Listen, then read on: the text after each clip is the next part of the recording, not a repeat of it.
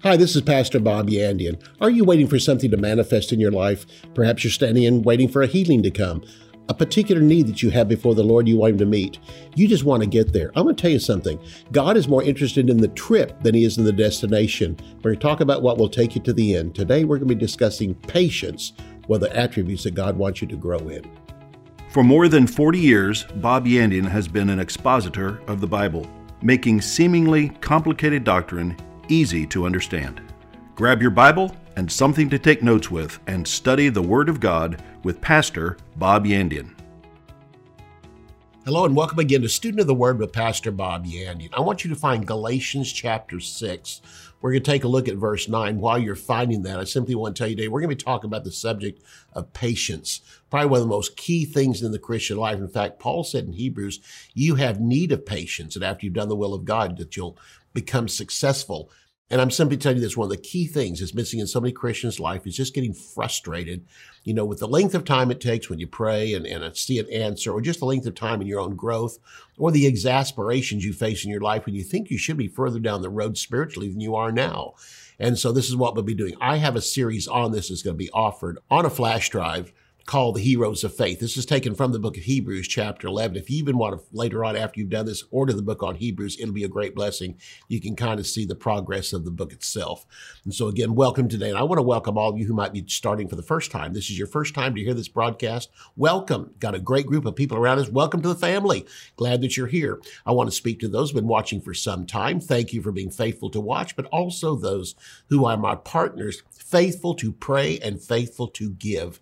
This is made possible because God has called me. He's anointed me, put me into this ministry. I'm called to be a teacher, but I can tell you this, it's not just God alone that makes this successful. It's the people that stand with me. God works through people. And thank you for those who have been steadfastly faithful with me to keep following the word of God with me thank you again. So if you want to become a partner with me, go to my website, bobyandian.com. You'll find a place there where you can become a partner with me. And I want to welcome you to that other part of the family, those faithful, dedicated people that want to see this message go out even further. Thank you again.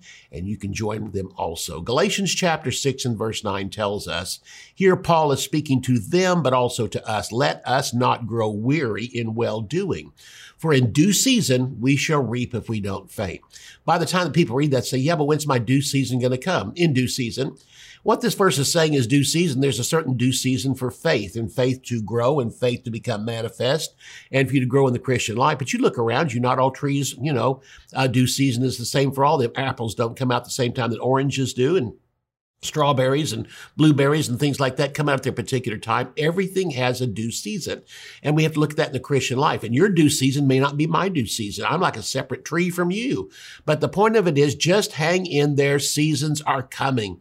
As surely as you're in the midst of winter and you don't like it and you have snow and you have cold and everything's brown and, and looks like it's all dead, sure enough, spring's going to come. Sure enough, blossoms are going to come out. But even after that, it's that tree's going to reach uh, its fullness in the summertime. Your spring spring, your summer is coming. Just don't grow weary. And I want you to notice what it says here.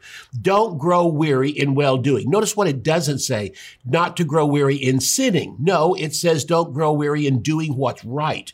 It's possible just to get tired of doing the right thing every single day and say to yourself, When's this thing ever going to come to pass? When's God going to speak to me? When's God going to show me? When's God going to open up the door I've been waiting for? So again, in this verse, growing weary is not attached to sinning but to doing good. The issue in this verse of scripture is simply a lack of patience. Just hang in there. You know, most of the trees that you see around you, even apple tree, whatever, you plant the thing and it goes for years just looking like a tree and you wonder if it's ever going to produce apples and then it finally does. In your life, you begin to produce leaves. You begin to show signs of life. And then the day of uh, fruit will come. In fact, we're told in, in chapter 15 of John that production of fruit is an indicator of maturity, an indicator of being a disciple of the Lord Jesus. And again, this verse is simply saying what you lack in your life is patience. Even in well doing, you can become weary, but just keep hanging in there. Keep putting one foot in front of another getting up every day, doing what's right, because why? The Bible talks about this. It's the one that keeps taking steps. I call this the plodder. You just keep taking one step after another. Some days it seems like you're taking a step backwards, but eventually, again, you find yourself progressing. And in this verse of scripture, the sin which does so easily beset, we're talking about that. That will come up in Hebrews chapter 11 and also chapter 12. The sin that does so easily beset is just giving up, fainting after the fact that you become weary and tired and you throw away your patience and you end up just giving up. God does not want you to give up. The answer to keep from fainting is patience. If you throw away your patience, guess what? You're going to faint. You're just going to give up. And how sad it is. You know, I heard a story one time. There was a, a you know, this, this man went and, and bought a gold mine in Nevada and heard about there was a gold mine there. In fact, found himself an, a, a, a map that was almost guaranteed. They said this guy that had this map, he died long before he ever really got to the gold. And so, and so this man decided, and he sold everything, went into this thing and sold everything. And he began to dig for gold. And he dug and dug and dug and dug. It lasted for so long. And he finally got so tired he just gave up. In fact, just gave the map to somebody else. He said, I've lost money in this thing. I've lost part of my life in this thing. He said, I just, you, if you want it, you can have it. The guy said, well, thanks. So the guy went out and started digging and within a week, he hit the goal. This guy that quit was one week away from finding gold. How close are you to hitting that vein of gold under the ground? How close are you to seeing the reaping day coming from the, from your, your life? It just, listen, if that first guy that had that map would have just been patient enough to wait another week, maybe another two weeks, he would have hit that thing and become mega wealthy. And oh, was the extra uh, effort worth it at that time? Let me give you some examples in the Bible of those who did not faint. We have Joseph. He did not faint in the, in the biggest of trials. In Egypt, he was placed in Potiphar's house after being sold out by his brothers. We know the whole story, but you know what? He didn't faint. In fact, probably next to Jesus, Joseph is seen in the Word of God as a man that was closest to the Lord Jesus Christ, going through trials, even thrown in prison, even thrown in a dungeon, and God brought him out of there. Joseph didn't give up. We don't find anything written about Joseph at all that he sinned. He might have, but the Bible doesn't seem to record it. David, after the cave of Adullam, he came out of the cave of Adullam and he began to walk with God better than ever and he grew stronger. I'm not saying he didn't faint after that, but here's the point. Even when David fainted, he got back up.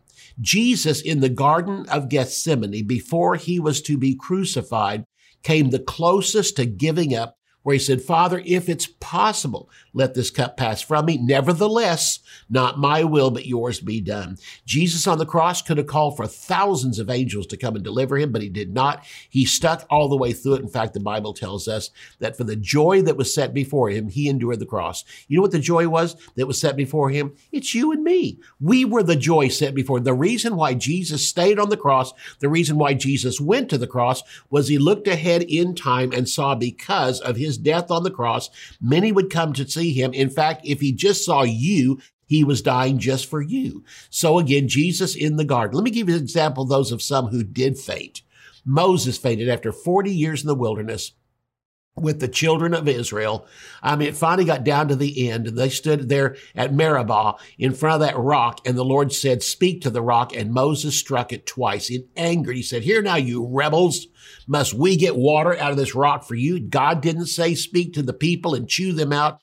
He said, Speak to the rock, a type of Jesus, the water would come out. And Moses disobeyed God. But you know what? After 40 years, he had finally had it up to here. I'm not even sure I could have lasted 40 years with that. You know, I've had congregation, had a congregation for 33 years. And there's times, I man, I just ready to throw in the towel with, with it, but I stuck with it and kept on going. And the beauty of it is I see the fruit of it today. But Moses, after 40 years, and it even tells us in the book of Hebrews, they always gripe. They always complain and finally, Moses didn't get to go in the promised land. Oh, he's in heaven. He came to see Jesus on the Mount of Transfiguration along with Elijah.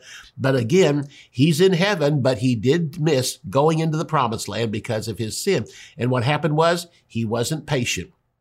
Elijah was the same way in a cave, giving up, throwing up his hands, throwing in the towel. Lord, I'm the only one serving you. And God kept telling him, come on, get up. No, no, no, I'm the only one serving you. Everyone hates you. I'm the only one that loves you. I'm the only one serving you. And finally, God said, Elijah, there's 7,000 out there that haven't bowed their knee that you have no idea of.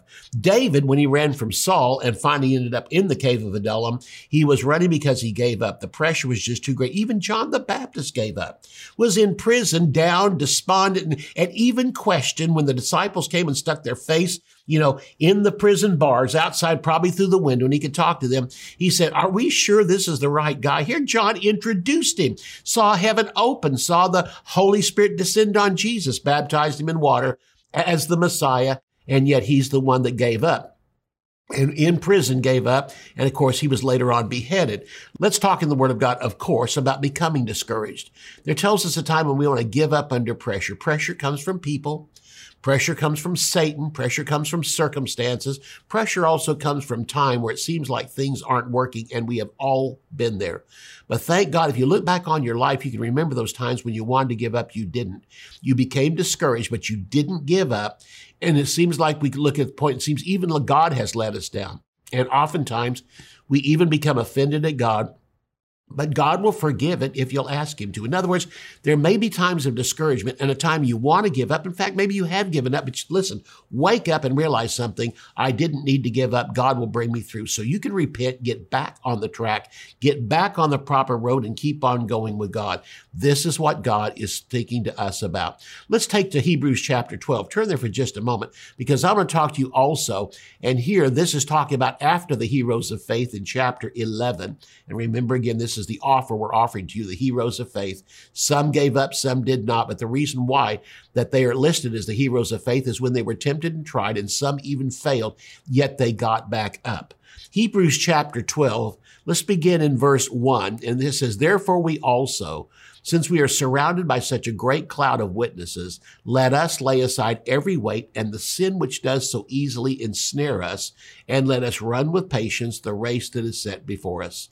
The sin that does so easily ensnare or beset us is discouragement, fainting, becoming bitter, giving up, in other words, throwing in the towel and not operating in patience. The answer to this verse of scripture is to continue running in patience. This is what God is looking for.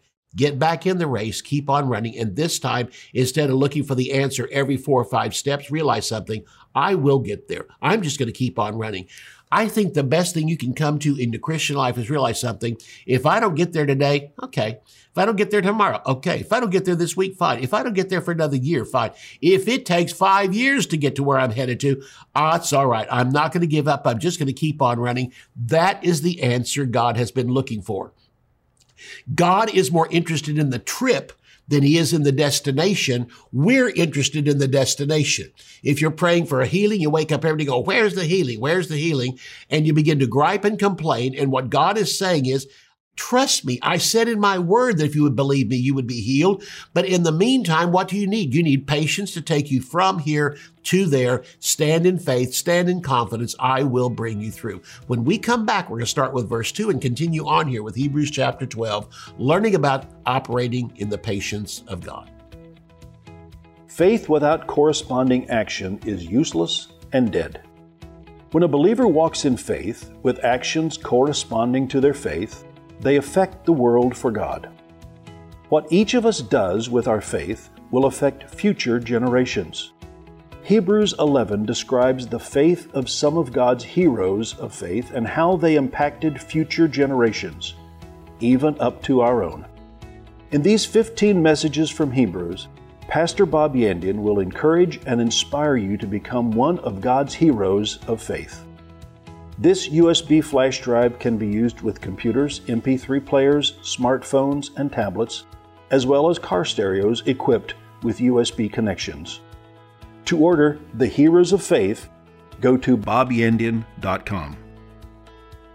Theology Simplified is a practical guide to foundational biblical truth. Basic doctrines are not difficult, but easy to understand. They often become disguised as complicated or deep sounding words but the definitions are simple. Pastor Bob makes complex theological concepts clear and practical. Eight crucial doctrines of the Christian faith are demystified redemption, justification, sanctification, reconciliation, predestination, election, propitiation, and glorification. These eight precepts, essential for all believers to understand, come to light as you read and arrive at a deeper understanding of the finished work of Jesus Christ. To order Theology Simplified, visit our website at bobyandian.com.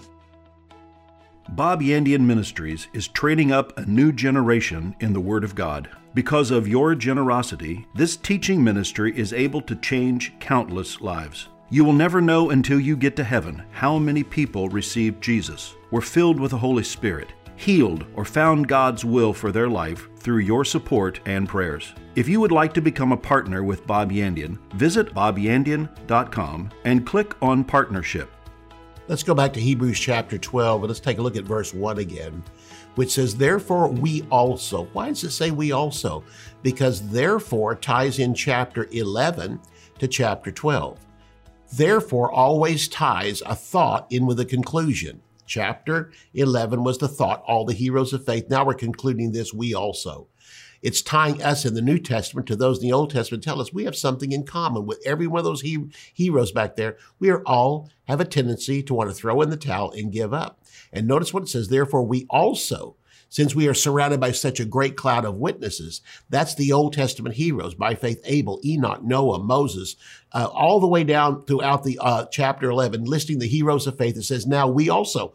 So you can add there Bob, you can add in there Mary, you can add in there, you know, Bill, whatever your name is, stick it in there and say, therefore, Bob also, since I am surrounded by such a great cloud of witnesses. This verse is simply saying they all ran their race down here on earth. They finished their race and now they're sitting in the grandstands and they're cheering us on. And they're simply telling us, you may live in the New Testament, but you know what? The problems are still the same. The three areas of temptation and the areas to sin in this, in the world around it is the world system, Satan, and your own flesh. That's the three three areas that can cause you to sin and quit listening to them. Keep your eyes on Jesus Christ ahead of you. Keep your eyes on the Word of God. Keep your eyes on the promises of God. And this verse tells us to lay aside every weight. That means everything in your life that slows you down, start putting it off. I like to think of it this way. The further you go with God, the less options you have. In other words, when you first got born again, oh, you started running with God, but then you begin to find out there were certain things in your life that were sins, so you start laying those aside. But this doesn't say lay aside sins, it says every weight. A weight may be something that's acceptable, but it occupies way too much of your time. Nothing wrong with TV, but how much time does it take out of your life? Nothing wrong with reading good magazines, but how much time do you spend reading magazines? In other words, there comes a time to start laying those things aside a little at a time, and one day you find out Guess what? I can do without it. And my life is more joyous and more fulfilled today than it's ever been. He goes on to say, lay aside every weight and the sin. This is, there's a particular sin. He's not talking about laying aside sins. It says, and the sin, which does so easily ensnare you. And this is discouragement, getting discouraged and finally throwing in the towel, giving up and doing away with patience. Cause it says at the end of that verse, let us run with patience the race that is set before us. Look at verse two. How do we remain in patience? Keeping your eyes on the Lord Jesus Christ all those ones I mentioned in the Bible that did not f- fail and all those that did fail, those that were giving up in discouragement, those that did not give up in discouragement, it still comes back to this. The greatest one to look to is Jesus Christ himself. Even if you find a hero in the Bible like Paul that said, listen, I can't think of a sin I ever committed yet. I was the chief of all sinners. He said, I never committed a sin, yet the, my sin was rejection of Jesus. Listen, as great as Paul might have been in the Old Testament, as great as the, the, the ones back there were, and uh, that, that seemingly never failed, such as Joseph, look at Jesus the author and finisher. What he begins, he ends. The author and the finisher of our faith. We get in there Alpha and Omega. He has begun a good work will complete it. Jesus is the only one throughout the Word of God that what he began, he actually completed. Many died before the completion of their ministries or just, or the, before the finishing of what God called them to do. Abraham never saw all the promises come to pass, but Jesus is the one that even if there's things that haven't been finished, guaranteed in the word of God, he will finish what he begins. What he authored, he will complete. Who for the joy that was set before him endured the cross. You are the joy that was set before him. Why, that's why he endured the cross. Why did he have patience? Because he saw your face. In other words, if you want to keep your faith and you want to operate in patience, keep a goal in front of your eyes. And that goal is to be like Jesus. See yourself crossing the finish line, but keep your eyes on the Lord. Keep your eyes on the successful people, not the unsuccessful people. Or if you look at a person that wasn't successful, did they get back in line with God's word and keep on going? Despising the shame, Jesus and has sat down at the right hand of the throne of God. So keeping our eyes on Jesus is the key to patience. Jesus never gave up under the greatest pressure. And again, like I said, the joy that was set before Jesus was your face. Our joy should be others. Why do we keep doing this? Because with our eyes, we see friends being saved. We see people becoming disciples. We see the gospel being spread. We see the faces of those in front of us and realize something. Their uh, goal for me is to see them saved, filled with the Spirit, become a disciple. And that's even greater than my personal fulfillment here in life putting to others, and actually, as it says in the book of Philippians, esteeming others better than yourself. Our joy is others, as Jesus was. Jesus diminished himself and lifted us up, and we became the goal set before him to redeem us. Ours should be the same. We should lift up others and see them even better than us at the moment and realize I'm going through this right now. I may not like it, but it's for the good of other people. The gospel will be spread. My friends will be saved. Other things are going to happen as I submit to God's will, mature in him and learn to to operate in patience. Our joy is others to see them saved and come to a maturity in the Lord Jesus Christ. Look at verse three. For consider him. This verse is telling us what to set our eyes on. Consider him. Don't just look at him. Think about him. Consider him. Watch his life. What did Jesus do? He endured such hostility of sinners against himself. Think about that. He went through much worse temptations, much more trials, hardships you'll never even imagine. You're not going to be put on a cross. He was, not only was he put on a cross, he had to die for the sins of the world. He had to die spiritually on the cross, bear the sins of the entire world, past, present, and future. No wonder he cried out on the cross, my God, my God, why have you forsaken me? You will never have a time in your Christian life where God will forsake you. He will always be there. So Jesus went further out than you'll ever go, and yet he withstood it. So can you. Consider him who endured such hostility of sinners against himself lest you become weary and discouraged in your soul. Jesus is our greatest example to follow. Giving up, fainting is a result of mental fatigue. Our problems with others, sinners or saints, is temporary. And guess what? We're going to get through it. So just don't give up. Verse 4 goes on to say, You have not yet resisted to bloodshed, striving against sin. Why is that in there? Because Jesus did. Jesus resisted all the way down and finally ended up in bloodshed. It simply says you resist the temptation to throw in the towel. You resist the temptation to give up and we will not die as Jesus did. Jesus resisted giving up all the way to the cross. And because of that, he died for us, was made alive for us, rose from the dead for us and brought us eternal life. In other words, the goal on the other side is great. All I'm telling you is hang in there. When you see the rewards of what you have been patient about, you'll give much rejoicing to God. And on that day, you'll be so thankful you got up every day and kept putting one foot in front of another. You kept plodding into life and came out successful on the other side. Verse 5 says, Have you forgotten the exhortation which speaks unto you as unto sons? My son, do not despise the chastening of the Lord, nor be discouraged when you are rebuked by him. This is a quote from the book of Proverbs. And what this is saying is, listen, if you get, you know, discouraged and give up, God's probably going to discipline you. But what's the purpose of? To get you back on track. And so a great way not to be disciplined is just keep operating in patience. It doesn't say life is easy. My children found out life wasn't easy. And when they gave up, I would come and I'd tell them, I would scold them. In love, I would scold them. And this is what God does. I wanted them to get back up and keep on going. Oh, yeah, you quit today, but let tomorrow be a time of getting back on the track And even though it seems like it's difficult, you want to throw in the towel, thank God, God is with you the entire time. So don't despise the chastening of the Lord. Listen to him, listen to his word, and learn. Don't feel sorry for yourself and have a pity party. Because why? Verse 6 Whom the Lord loves, he chastens and scourges every son whom he receives. I'm simply telling you this. There's no one out there except for Jesus and maybe Joseph of the Old Testament, a type of Jesus, but there's no in the Word of God who ever didn't miss it at all, except for Jesus. And this verse is saying, uh, this verse is saying in verse six, whom the Lord loves, he chastens and scourges every son. We can add daughter in there too, whom he receives. So this verse is simply saying there is not nor ever has been a servant of God who didn't miss it and didn't have to be disciplined by God. God always chastens out of love. And the reason why he does it is, it's for our maturing. This is what the word of God says. Uh, God disciplines us with his word.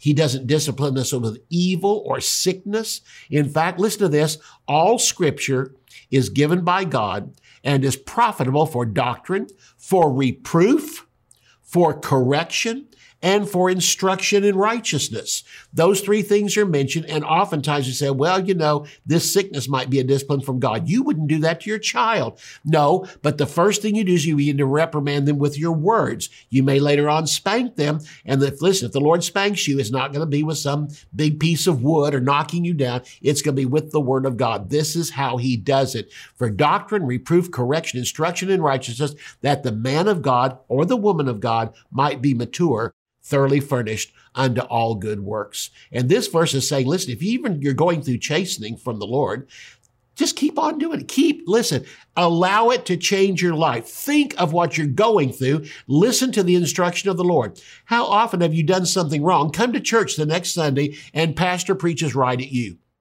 it seemed like he singled you out out of the entire congregation.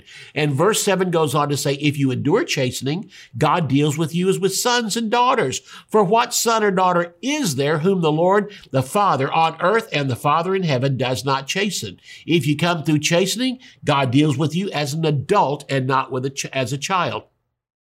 When he starts chasing you, it's as a child. But what God wants is for you to wake up in that whole thing, come back to being grown up and realize nothing in the Christian life comes overnight. Maybe once in a while in the beginning of my Christian life, it seems like things came overnight, but the more I grow with God, it simply comes down to God wants me to develop patience more than just receive my healing. He wants me to develop in patience more than just receive the money I'm waiting for. Walk in patience more than any of the natural needs I have around me because again, we often want to uh, come to the end. We are looking for the uh, destination. God's looking for the trip. He wants us to grow up. Every child of God has been corrected and God is not mistreating you. Verse 8 says, But if you're without chastening, of which all have become partakers, you're illegitimate. You don't have, you're not sons of God. He's simply saying, if you look back on your life and think, I've never been chastened by God, maybe you truly haven't been born again. Because really, honestly, this is verse is saying it. He does it so that we will grow up. And finally, in verse 9, furthermore, we've had fathers of our flesh who corrected us. We paid them respect. Shall we not much more be in subjection to the Father of spirits and live? Our earthly father spanked our flesh, but our heavenly father disciplines us in our inward man, our heart, through the Holy Spirit. All these verses are simply saying is, listen, if you want to develop in patience, just keep going. If you get off the track, get back up and get back in the race. The longer you hang out there, you're going to face the discipline of God, but God wants to move you back to the right area. Everything God does, even in discipline, is for your good to bring you back into the middle of God's will. Have a great day. We'll see you next time. You can order resources, become a partner, or browse free articles and podcasts by visiting our website at bobyandian.com. Join our mailing list and receive weekly devotions and the latest ministry updates. If you would like to contact Bob Yandian Ministries, visit bobyandian.com and click on Contact. To contact us by mail, use the address on your screen. Thank you for watching today's broadcast. We'll see you next time on Student of the Word with Bob Yandian.